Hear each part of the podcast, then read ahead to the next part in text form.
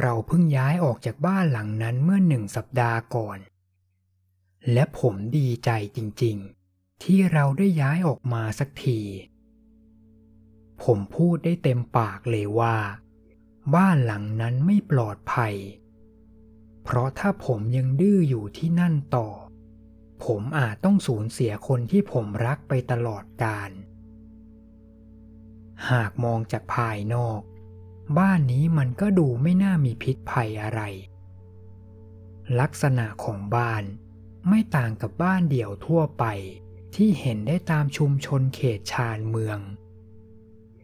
ผมคิดว่า สิ่งแรกที่ทำให้ผมเอะใจ นั่นคือบ้านหลังนี้สร้างขึ้นในช่วงปี 1980 และถูกปล่อยทิ้งร้างไม่มีใครเข้ามาอยู่อาศัยนานเกือบ 40 ปี แต่สำหรับผม เรื่องแค่นี้ยังไม่ถึงขั้นทำให้ต่อมความกลัวของผมทำงาน เราไม่เคยเจอปัญหาไฟดับแบบไม่มีสาเหตุ หรือน้ำในบ้านไม่ไหลแม้แต่ครั้งเดียว และตั้งแต่วันแรกที่ย้ายเข้ามา พวกเราสำรวจทุกซอกทุกมุมของบ้านอย่างละเอียด แต่ไม่เลย เราไม่เจอสิ่งผิดปกติแม้แต่นิดเดียว บ้านยังอยู่ในสภาพดีเหมือนใหม่ และไม่มีสิ่งแปลกปลอมหลบซ่อนอยู่ภายในบ้าน ใช่ครับ แต่ก่อนผมเคยคิดแบบนั้นจริง ๆ หลังจากจัดทุกอย่างเข้าที่เข้าทาง พวกเรารู้สึก happy มากๆ ผมเคยตั้งความหวังให้บ้านหลังนี้เป็นบ้านถาวรของเรา แต่ทั้งที่ทุกอย่างดู perfect ไปหมด ผมกลับรู้สึกอะไรบางอย่าง ความรู้สึกที่บอกว่า ที่นี่มีบางอย่างไม่ถูกต้อง ปัญหาทุกอย่างเริ่มขึ้น ในช่วงเช้ามืดวันหนึ่ง ภรรยาของผมขับรถออกไปส่งลูกชายวัยสี่ขวบของเราที่โรงเรียน ซึ่งโดยปกติ จะใช้เวลาเดินทางไปกลับประมาณครึ่งชั่วโมง มันเป็นความรู้สึกที่แปลกมาก ๆ ทันทีที่ภรรยาของผมออกไปจากบ้าน และเหลือผมอยู่ตัวคนเดียว ผมก็เริ่มสัมผัสความรู้สึกบางอย่างที่ไม่เคยเป็นมาก่อน พวกคุณบางคนอาจจะบอกว่า มันคือความรู้สึกถูกใครบางคนเฝ้ามอง แต่ผมคิดว่ามันยังมีมากกว่านั้น ผมรู้สึกถึงแรงกดดัน และความอึดอัดที่ไม่สามารถบอกได้ว่ามันมาจากไหน ทั้งที่รอบตัวผมเงียบสงบ ไม่มีเสียงแปลกปลอมชวนให้หลอนเหมือนตามหนังผี มีเพียงเสียงเพลงดนตรีคลาสสิก จากวิทยุในห้องทำงานของผม กับอากาศเย็นสบายช่วงเดือนธันวาคม บรรยากาศแบบนี้ มันควรทำให้ผมรู้สึกสบายใจ มีสมาธิในการทำงาน แต่ไม่เลย ผมกลับรู้สึกไม่ปลอดภัย ผมพยายามปลอบใจตัวเองว่า อาจจะเพราะยังไม่ชินกับบ้านหลังใหม่ แต่ไม่ว่าจะคิดแง่ดียังไง ผมก็ยังทำให้ตัวเองใจเย็นลงไม่ได้เลย ผมถึงขั้นเดินสำรวจทุกห้องในบ้านอย่างละเอียด บางห้องยังมีกล่องเก็บของวางไว้หลายใบ เพราะยังจัดของไม่เสร็จ บางห้องยังเป็นแค่ห้องโล่งว่างเปล่า ผมไม่อยากจะยอมรับเลย ลึกๆในใจ ผมยังรู้สึกว่ามีแขกไม่รับเชิญซ่อนตัวอยู่ที่ไหนสักแห่งในบ้าน สุดท้าย ผมเลยต้องมานั่งใกล้หน้าต่างตรงห้องนั่งเล่น เพื่อรอภรรยากลับมา และมันก็ยิ่งแปลกเข้าไปใหญ่ เพียงแค่ภรรยาของผมก้าวเท้าเข้ามาในบ้าน ความรู้สึกหวาดระแวงในใจผมมันก็หายไปเป็นปลิดทิ้ง ผมสามารถกลับมาตั้งสมาธิทำงานได้ตามปกติ และดื่มชาอุ่นๆที่ชงไว้ได้อย่างสบายใจ เช้าวันต่อมา ครั้งนี้เป็นหน้าที่ของผมขับรถไปส่งลูก แต่ระหว่างทางกลับ ภรรยาของผมก็โทรมาหา ทีแรกผมนึกว่า เธอจะสั่งให้ผมแวะซื้อของเข้าบ้าน แต่ปรากฏว่าไม่ใช่ ถึงโทนเสียงของเธอยังคงราบเรียบ แต่ผมรู้สึกได้ว่า เธอพูดแบบฝืนๆ เธอย้ำถามแต่ว่าเมื่อไหร่ผมจะถึงบ้าน และดูเหมือนเธอจะไม่อยากให้ผมวางสาย ผมมีลางสังหรณ์ว่า เธอเองก็อาจรู้สึกเหมือนกับผมเมื่อวันก่อน หรืออาจจะรู้สึกมากกว่าผมก็ได้ เพราะผมเคยได้ยินมาว่า ผู้หญิงจะมีความอ่อนไหว และสัมผัสความรู้สึกผิดปกติได้เร็วกว่าผู้ชาย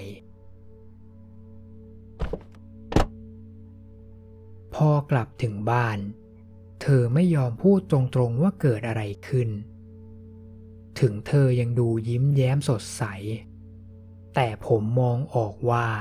เธอมีอาการสั่นเล็กน้อย ถึงอย่างนั้น ผมยังมองว่าไม่มีอะไรน่ากังวล มันก็แค่ความรู้สึกที่ยังไม่ชินกับบ้านหลังใหม่ ถึงมันจะแปลกตรงที่ความรู้สึกหวาดระแวง จะเกิดขึ้นแค่ตอนที่เราอยู่บ้านคนเดียว เราก็ยังคิดแค่ว่าเป็นเรื่องปกติ ใครๆก็น่าจะเคยรู้สึกแบบนี้ทั้งนั้น โดยเฉพาะถ้าเป็นบ้านที่เคยถูกทิ้งร้างมานานหลายปี วันต่อมา ระหว่างที่ภรรยาของผมออกไปซื้อของ ผมก็ค้นพบบางอย่าง ความรู้สึกผิดปกติมันจะรุนแรงเป็นพิเศษที่บริเวณห้องน้ำชั้นบน กับบริเวณโถงทางเดินที่อยู่ระหว่างห้องทานอาหาร และห้องนั่งเล่น และสิ่งที่เหมือนกันของสองบริเวณนี้ก็คือ มันมีกระจกแขวนไว้ และยิ่งเวลาผ่านไปนานเข้า ผมก็ยิ่งเกลียดสองบริเวณนี้ของบ้านมากขึ้น รวมถึงกระจก ครบหนึ่งสัปดาห์ที่เราอยู่บ้านหลังนี้ แต่ยังไม่มีเหตุการณ์ใด ๆ เกิดขึ้น ผมพยายามเลี่ยงอยู่บ้านเวลาที่ต้องอยู่ตัวคนเดียว และผมก็เพิ่งมารู้ภายหลังว่า ภรรยาก็ทำเหมือนกับผม แต่ถึงอย่างนั้น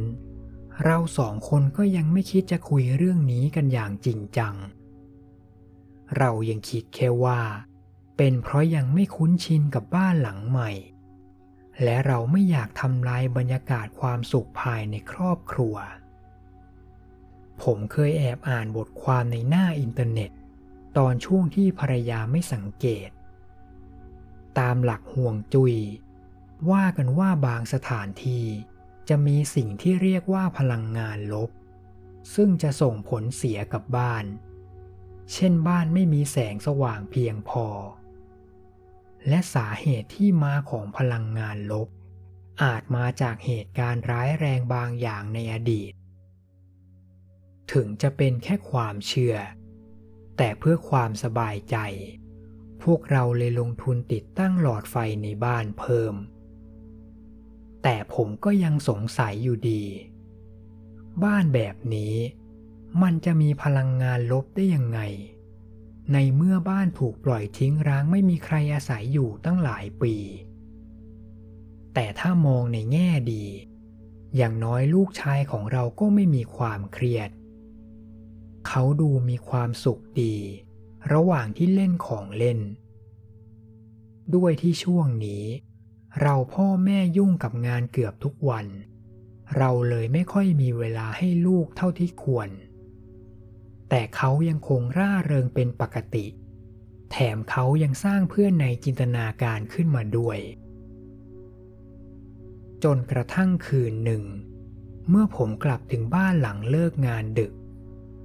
ลูกชายเข้านอนเรียบร้อย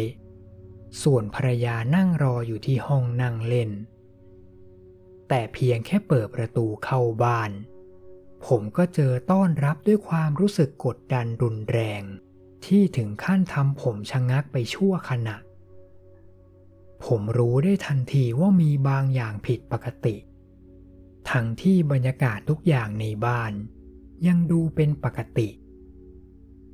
พวกเราทานมื้อค่ำหน้าทีวี อาบน้ำและเตรียมตัวเข้านอน แต่หลังจากที่เราพลอยหลับไปได้ไม่เท่าไหร่ ผมก็ต้องถูกปลุกด้วยความรู้สึกบางอย่าง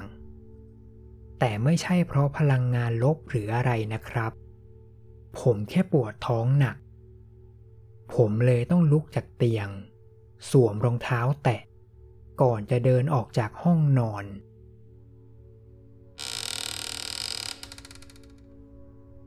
อากาศคืนนี้หนาวมาก แต่พอก้าวเข้ามาในห้องน้ำผมก็ต้องตกใจกับอากาศที่หนาวยิ่งกว่าเดิม มันเป็นความหนาวเย็นที่ทำให้ผมรู้สึกไม่ปลอดภัย ผมมองเงาตัวเองในกระจกครู่หนึ่ง ก่อนจะทิ้งตัวนั่งลงบนโถชักโครก กระจกบานนั้นมันทำให้ผมไม่สบายใจ มันทำให้ผมจินตนาการเห็นเงาอะไรบางอย่างเคลื่อนผ่านกระจกไปมา ทั้งที่ในห้องน้ำมีผมแค่คนเดียว แม้แต่มแมลงสักตัวก็ไม่มี แต่ผมกลับรู้สึกว่า เห็นอะไรแวบผ่านไปมาที่กระจกถึงสามครั้ง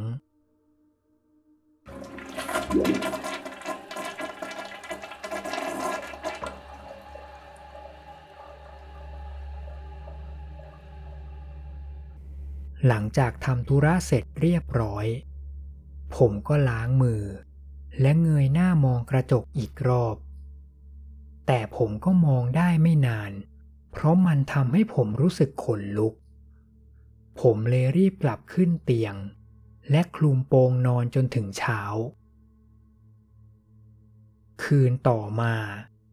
ผมยังรู้สึกว่าเห็นอะไรบางอย่างเคลื่อนไหวอยู่ในกระจก ผมคิดว่า ผมเห็นใบหน้าของใครบางคนอยู่ที่กระจกชั้นล่าง แต่มันเป็นแค่ช่วงเสี้ยววินาทีเท่านั้น แน่นอน ผมยังปลอบใจตัวเองว่าอาจจะเป็นหน้าผมเอง และอาจจะเป็นผลจากพลังงานลบที่ยังหลงเหลืออยู่ในบ้าน สุดท้าย จากความกลัว มันก็เปลี่ยนเป็นความรำคาญแทน ผมเลยตัดสินใจติดต่อหานักบวช ผมก็ไม่แน่ใจว่าเขาเรียกอาชีพนี้ว่าอะไร คนกลุ่มนี้จะรู้วิธีขับไล่พลังงานลบ และเสริมสิริมงคลให้กับสถานที่นั้น ๆ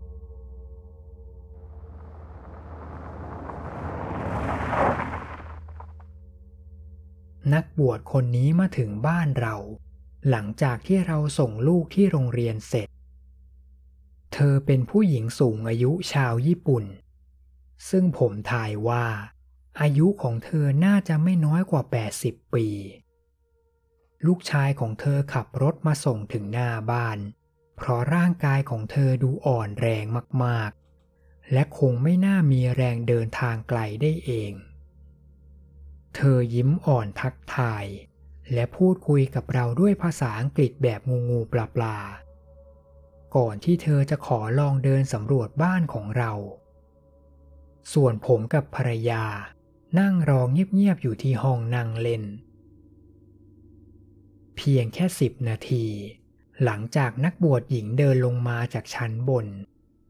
พวกเราก็เริ่มรู้สึกว่าบรรยากาศในบ้านดีขึ้น และโล่งสบายขึ้น จนผมอยากจะให้เธออยู่บ้านหลังนี้ยาวๆ เพื่อจะได้เช็คให้มั่นใจว่า ไม่เหลือพลังงานลบในบ้านของเราแล้ว นักบวชเดินเข้ามาที่ห้องนั่งเล่น และบอกว่าเธอจุดธูปไว้ที่ห้องชั้นบน และอีกสักพักเธอจะไปทำพิธีขับไล่พลังงานลบที่เหลือ แต่ทันใดนั้น เธอก็มีอาการหยุดชะงงัก จากรอยยิ้มที่เป็นมิตร กลายเป็นใบหน้าตึงเครียด กับน้ำตาที่เริ่มคลอเบา ตอนแรกพวกเราเองก็ตกใจ เพราะนึกว่าเธอมีอาการป่วย แต่พอกำลังจะโทรหารถพยาบาล ปรากฏว่าเธอรีบยกมือห้าม เธอสั่งห้ามเราแตะต้อง หรือเคลื่อนย้ายวัตถุใด ๆ เด็ดขาด เราจึงทำได้แค่ฟัง และสังเกตสิ่งที่เธอทำด้วยความสับสน จู่ๆเธอก็เดินตรงไปที่กำแพงไกลๆ ก่อนจะเอาหูแนบชิดกำแพง และกระซิบพูดอะไรบางอย่างที่เราฟังไม่ออก และเมื่อเธอได้ยินเสียงบางอย่างที่ดังตอบมาจากหลังกำแพง เธอก็ยิ่งแสดงอาการกลัวให้เราเห็นชัดขึ้น ถึงเราสองคนจะไม่รู้ว่าเธอได้ยินอะไร แต่เรามั่นใจว่ามันไม่ใช่สิ่งที่ดีแน่ๆ เพราะคุณยายนักบวชรีบถอยห่างจากกำแพงด้วยร่างกายที่สั่นไปทั้งตัว และณจังหวะนั้น ผมรู้สึกว่าบ้านมืดทึบขึ้น เหมือนว่ามีเมฆบางแสงอาทิตย์ด้านนอก พวกเธออยู่บ้านไม่ได้ หญิงชาราเข้ามาเขย่าไหล่ภรรยาของผม พร้อมกับพูดตะคอกทำไมเหรอครับ ผมหันไปถาม ในขณะที่ภรรยาของผมยังช็อกจนพูดไม่ออก ผู้ชายในกำแพง เธอตะวาดเสียงดังลั่นบ้าน มีผู้ชายในกำแพง ผู้ชายชั่ว ผู้ชายในกำแพง ทันทีที่พูดจบ หญิงชาราวัย 80 ปี รีบเดินหนีออกมาจากบ้าน โดยไม่คิดจะสวมรองเท้าด้วยซ้ำพร้อมกับกวักมือเรียกพวกเราสองคนให้รีบตามออกมา หลังจากนั้น เธอก็ใช้มือถือโนเกียรุ่นโบราณโทรตามลูกชายให้มารับทันที และเธอปฏิเสธไม่ขอกลับเข้าไปในบ้านอีก ทั้งที่ตอนนั้น ขาของเธอสั่นจนแทบยืนไม่ไหว ผมเลยต้องกลับเข้าไปในบ้าน เพื่อยกเก้าอี้ออกมาให้เธอนั่ง และหยิบรองเท้าให้เธอใส่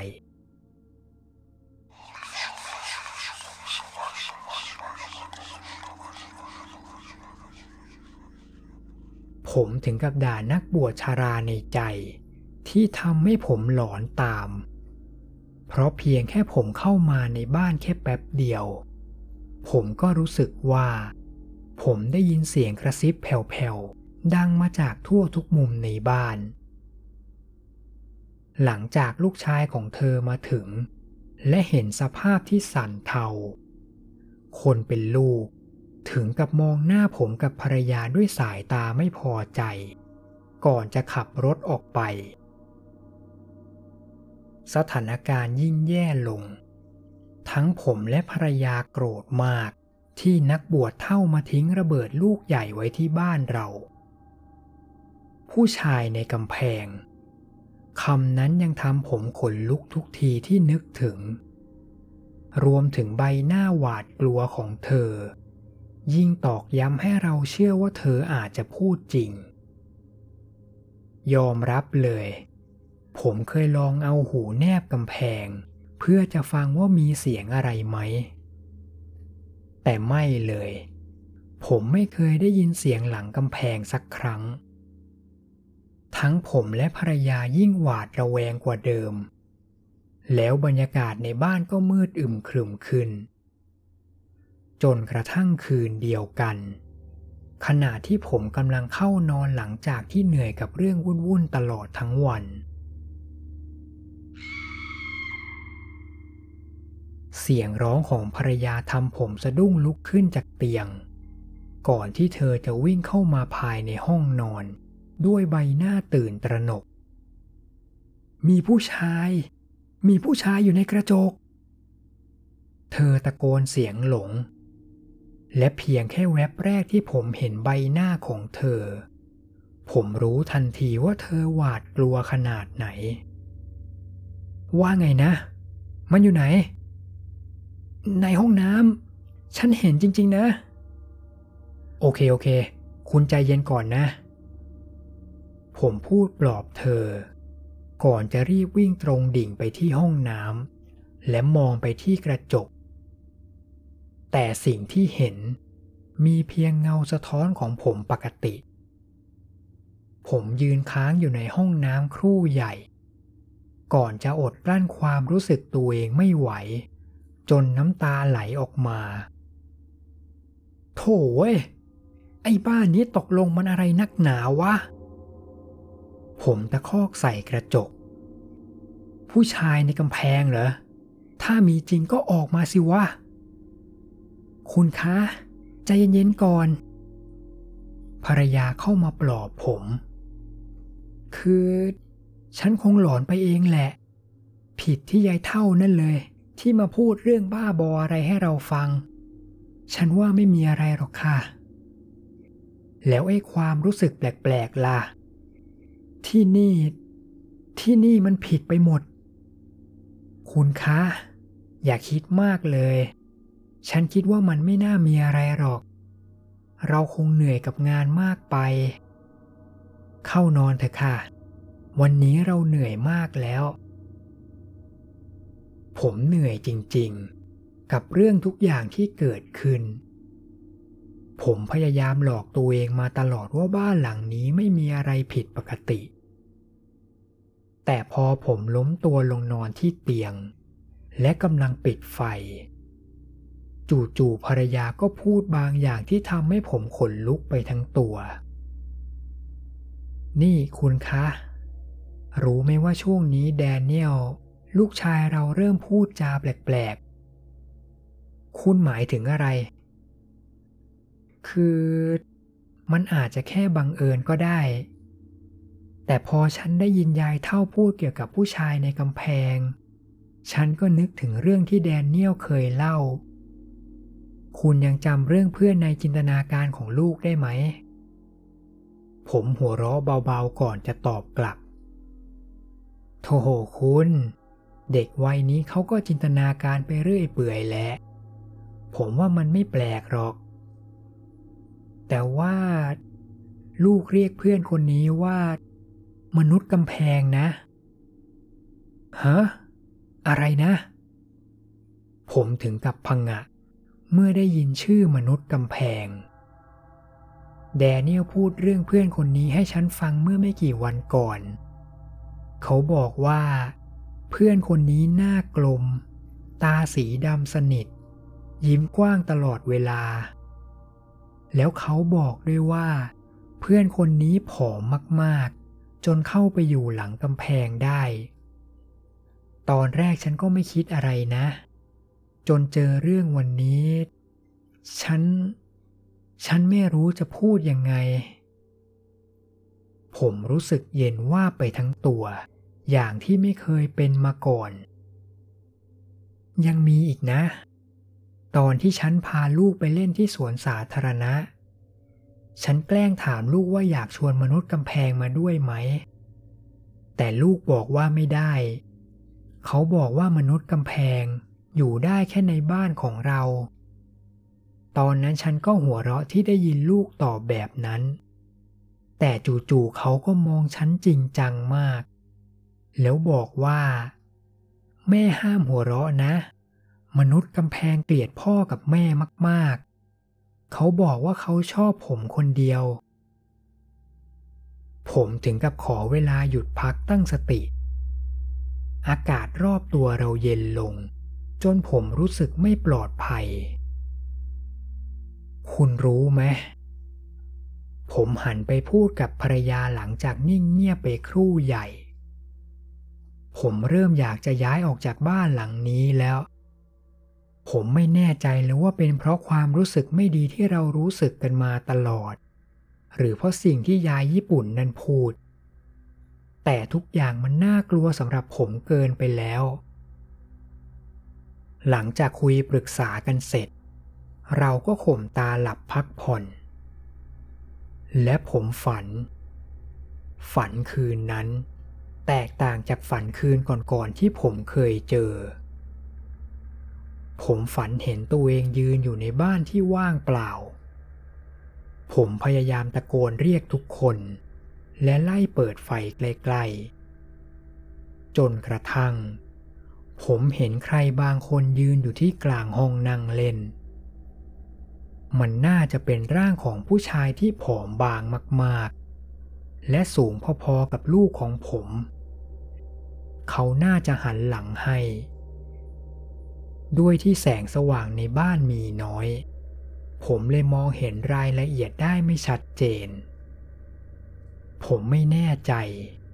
แต่ผมคิดว่าในฝันเขาน่าจะไม่ใส่เสื้อผ้าแดเนียลหรือลูก ผมตะโกนเรียกชื่อลูก แต่ทันใดนั้น ผมก็รู้สึกได้ว่า นั่นไม่ใช่ลูกชายของผม และผมกลัวใครคนนั้นที่ยืนอยู่ที่ห้องนั่งเล่น หลังจากนั้น ผมก็ตื่นจากฝัน ผมยังโยนความผิดให้ยายเท่านักบวชที่พูดเรื่องบ้าๆบอๆจนทำให้ผมเก็บไปฝันร้าย เช้าวันเสาร์ต่อมา วันนี้เป็นวันหยุด พวกเราเลยมีเวลาพักเบรกเรื่องงาน เดี๋ยวผมลงไปต้มชาให้นะ ให้ใส่น้ำตาลกี่ช้อนดี ผมหันไปถามภรรยา ก่อนจะลงไปที่ห้องครัวชั้นล่าง แต่ระหว่างที่รอน้ำเดือด ผมได้ยินเสียงแดเนียลที่กำลังโวยวายอะไรบางอย่าง ผมเดินตามเสียง จนมาเจอลูกชายของผม ยืนอยู่หน้ากระจกตรงโถงทางเดิน พร้อมกับท่าทางที่เหมือนกำลังทะเลาะกับใครบางคน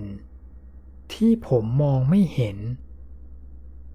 ไม่ได้นะ ถ้านายไม่ยอมขอโทษ ฉันจะไม่ยอมเป็นเพื่อนกับนายอีก ลูกพูดไป สะอื้นร้องไห้ไป แดน เป็นอะไรเหรอลูก ผมเรียกชื่อ แต่เขายังไม่คิดจะสนใจ ไม่ไม่ไม่ เขาแผ่เสียงใส่อะไรบางอย่างในกระจก ในขณะที่ผมเห็นน้ำตาที่เปียกเลอะแก้มของเขา ฉันไม่เอาด้วยแล้ว นายนิสัยไม่ดี ไปให้พ้นนะ ฉันไม่อยากไปกับนาย ผมรีบเข้าไปอุ้มลูก และพาเขาออกห่างจากกระจก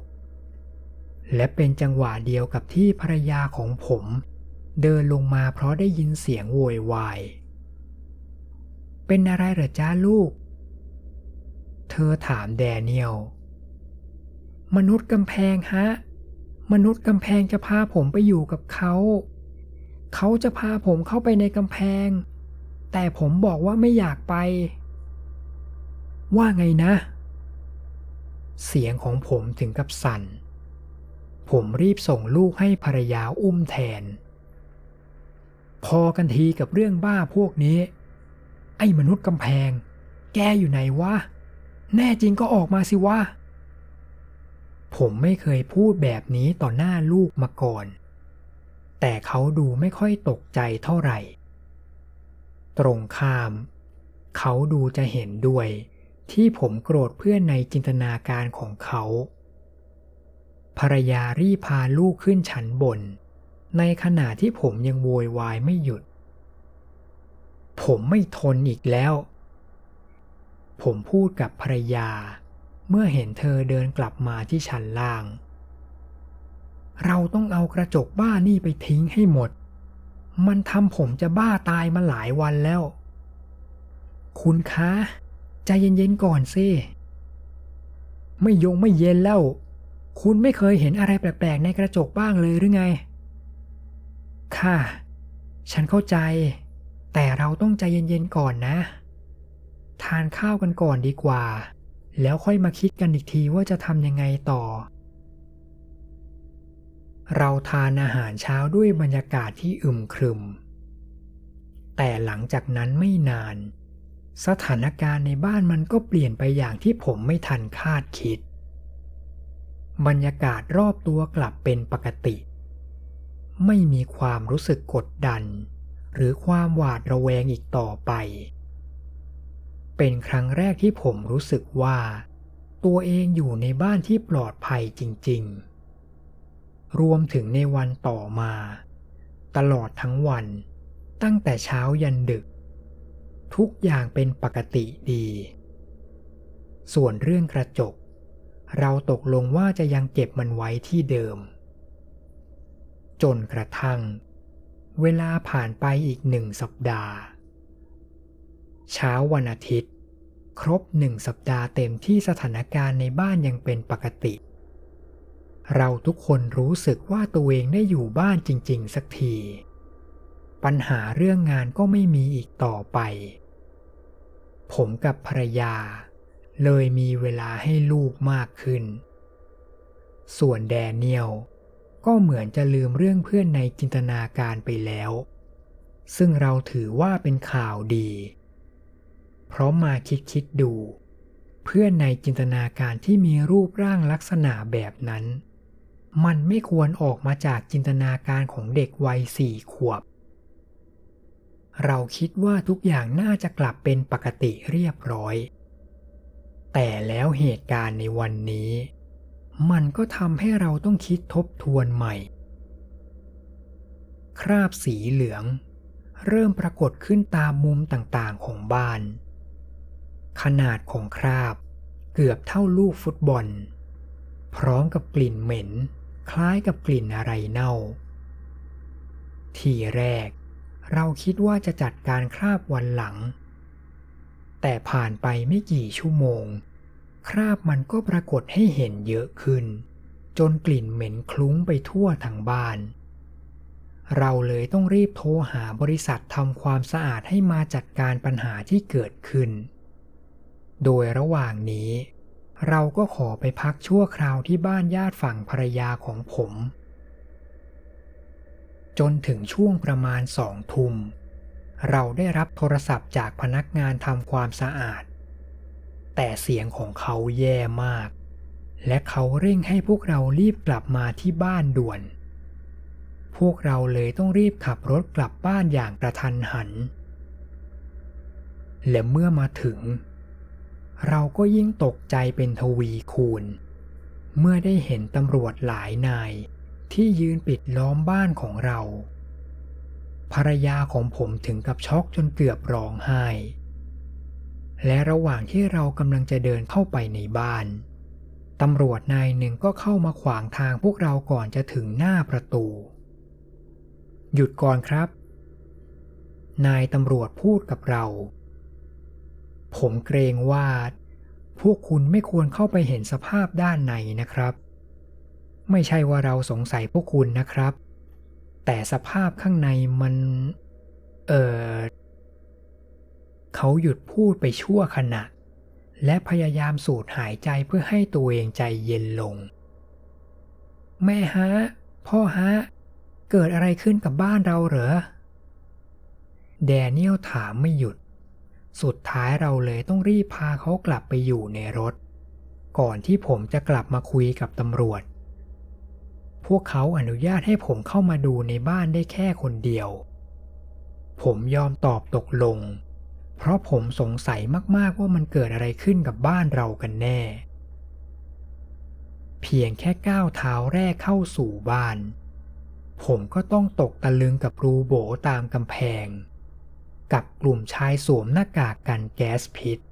ที่กำลังหยิบวัตถุบางอย่างออกมาจากรูกำแพง ส่วนพนักงานทำความสะอาดที่ผมจ้างมา เขานั่งอยู่ที่โซฟาห้องรับแขก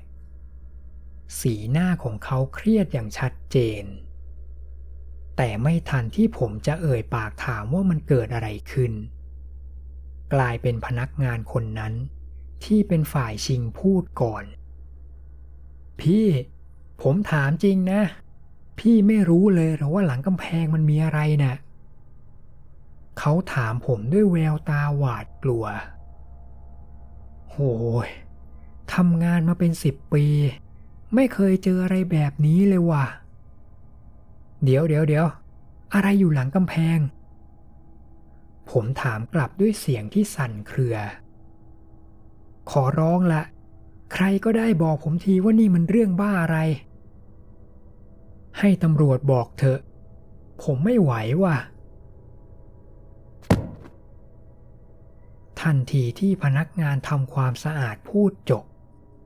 ผมก็รู้สึกหน้ามืด จนล้มฟุบลงไปบนพื้น กว่าจะรู้สึกตัวอีกที ก็เป็นเวลาตีสองกว่าแล้ว ผมตื่นขึ้นมาที่ห้องนั่งเล่นของบ้านญาติภรรยา โดยที่มีตำรวจนายเดิม เฝ้าดูแลผมอยู่ ส่วนภรรยาและลูกชายของผม หลับอยู่ที่ห้องนอนชั้นบน ตกลงมันเกิดอะไรขึ้นหรอครับ คุณตำรวจ ผมพยายามถามด้วยความใจเย็นที่สุด เอาล่ะครับ ก่อนอื่นผมต้องอธิบายก่อนว่า คุณไม่ได้ตกเป็นผู้ต้องสงสัยนะครับ สิ่งที่เราเจอในบ้านคุณ มันมีอายุอย่างต่ำก็สิบกว่าปีได้ ซึ่งดูแล้ว ยังไงครอบครัวคุณไม่มีทางเกี่ยวข้องแน่นอน แล้วสรุปพวกคุณเจออะไร หลังจากที่ผมให้สัญญาว่า ผมจะไม่สติแตก ถ้าได้ฟังเรื่องที่เกิดขึ้น ตำรวจก็เล่าให้ผมฟังว่า เบื้องหลังคราบเหลืองบนกำแพง มันมีซากโครงกระดูกศพเด็กที่ถูกยัดรวมอยู่หลังกำแพงบ้าน ศพที่ถูกพบ เป็นศพเด็กที่มีอายุระหว่าง 2-5 ปี และทางตำรวจคาดว่า ศพพวกนี้คือเด็กๆที่หายสาบสูญไปในช่วง 30 ปีก่อน แน่นอนครับ เป็นใครก็ต้องช็อกเหมือนผมทั้งนั้น สรุปแล้ว มันมีบางอย่างซ่อนอยู่หลังกำแพงจริง ๆบางอย่างที่ชั่วร้ายมาก ๆ และเกือบจะพรากชีวิตลูกชายของผมไป เหมือนกับเด็กคนอื่นๆ ทุกวันนี้ ทั้งผมกับภรรยา เรายังกลัวกับประสบการณ์ที่ต้องเจอจากบ้านหลังนั้น แต่กับลูกชายของเรา เราไม่เคยคิดจะบอกความจริงเกี่ยวกับเพื่อนมนุษย์กำแพงของเขา ซึ่งยังถือว่าโชคดี ที่ลูกไม่เคยพูดถึงมนุษย์กำแพงให้เราฟังอีกเลย ส่วนบ้านหลังใหม่ที่เราย้ายมาอยู่ พวกเราทุกคนอยู่กันได้อย่างมีความสุข ไม่รู้สึกเสียวสันหลัง หรือหวาดระแวงเหมือนอย่างที่เราเคยเป็นเวลาอยู่บ้านคนเดียว แต่มันยังมีอีกเรื่องหนึ่งที่ยังคาใจผมอยู่ และผมคิดว่า ผมคงไม่มีวันได้รู้คำตอบ ผมไม่รู้เลยว่า ไอ้บ้านนั้นมันเคยเกิดอะไรขึ้นกันแน่ ผมขอเรียกมันว่ามนุษย์กำแพงนะครับ เพราะผมคิดว่าชื่อมันฟังแล้วน่ากลัวน้อยที่สุด ผมคิดว่า มันยังคงสิงสถิตอยู่ภายในบ้านหลังนั้น และเดาว่าถ้าบ้านกลับมาประกาศขายอีกเมื่อไหร่ ต้องมีผู้โชคร้าย เจอชะตากรรมเหมือนกับครอบครัวเราอีกแน่ ๆ และอีกเรื่องหนึ่ง หลายวันต่อมาหลังจากที่เกิดเหตุที่บ้านเก่าของเรา พนักงานทำความสะอาดคนนั้นแวะมาหาผมถึงที่ทำงาน สีหน้าของเขาตึงเครียด และบอกว่าเขามีสิ่งสำคัญมากๆ อยากให้ผมดู มันคือภาพถ่ายจากมือถือ ในวันที่เขาเข้ามาทำความสะอาดบ้าน มันมีภาพหนึ่งที่เขาถ่ายได้ มันเป็นภาพที่เขาถ่ายกระจกตรงโถงทางเดินชั้นหนึ่ง ถึงภาพจะสั่นไปหน่อย แต่ผมมองเห็นชัดเลยว่า ตรงกระจกมีใบหน้าคนคนหนึ่งปรากฏขึ้นมา มันเป็นใบหน้าที่อยู่ตรงมุมล่างของกระจก ใบหน้ากลมสีขาวซีด กับรอยยิ้มกว้าง และในตาสีดำสนิท รอยยิ้มของมันเผยให้เห็นฟันสีขาวสว่างชัดเจน ผมคิดว่า มันไม่มีจมูกกับเส้นผม แต่ก็ไม่แน่ใจ เพราะอย่างที่ผมบอกว่าภาพสั่นสิ่งที่ผมเห็น ยิ่งทำให้ผมกลัวขึ้นเป็นทวีคูณ เพราะมันเป็นหลักฐานที่บอกว่า มีบางสิ่งบางอย่างซ่อนอยู่ในบ้านหลังนั้นจริงๆ ผมถ่ายไว้ตอนที่ตรวจงานบ้านพี่เนี่ยแหละ ผมกลับมาดูรูปเลยเพิ่งเห็น ไม่รู้มันคือตัวบ้าอะไร โคตรน่ากลัวเลยวะพี่ เขาเล่าไปด้วยสั่นไปด้วย เอาจริงๆ ผมก็ไม่แน่ใจว่าเขาเอารูปนี้มาให้ผมดูทำไม บางทีเขาอาจจะหวังดี อยากจะบอกทุกอย่างให้ผมรู้ หรือไม่ก็แค่ตื่นเต้นมากๆ จนอยากจะหาคนแชร์ แต่จะเป็นอะไรก็ช่าง ผมไม่สนอีกแล้ว ต่อให้ไม่เห็นรูปนี้ ผมก็เลือกย้ายหนีออกจากบ้านหลังนั้นอยู่ดี แต่ก่อนผมไม่เคยเชื่อเรื่องผีสางเทวดา แต่หลังจากวันนั้น ผมกลายเป็นคนสวดมนต์ก่อนนอนทุกคืน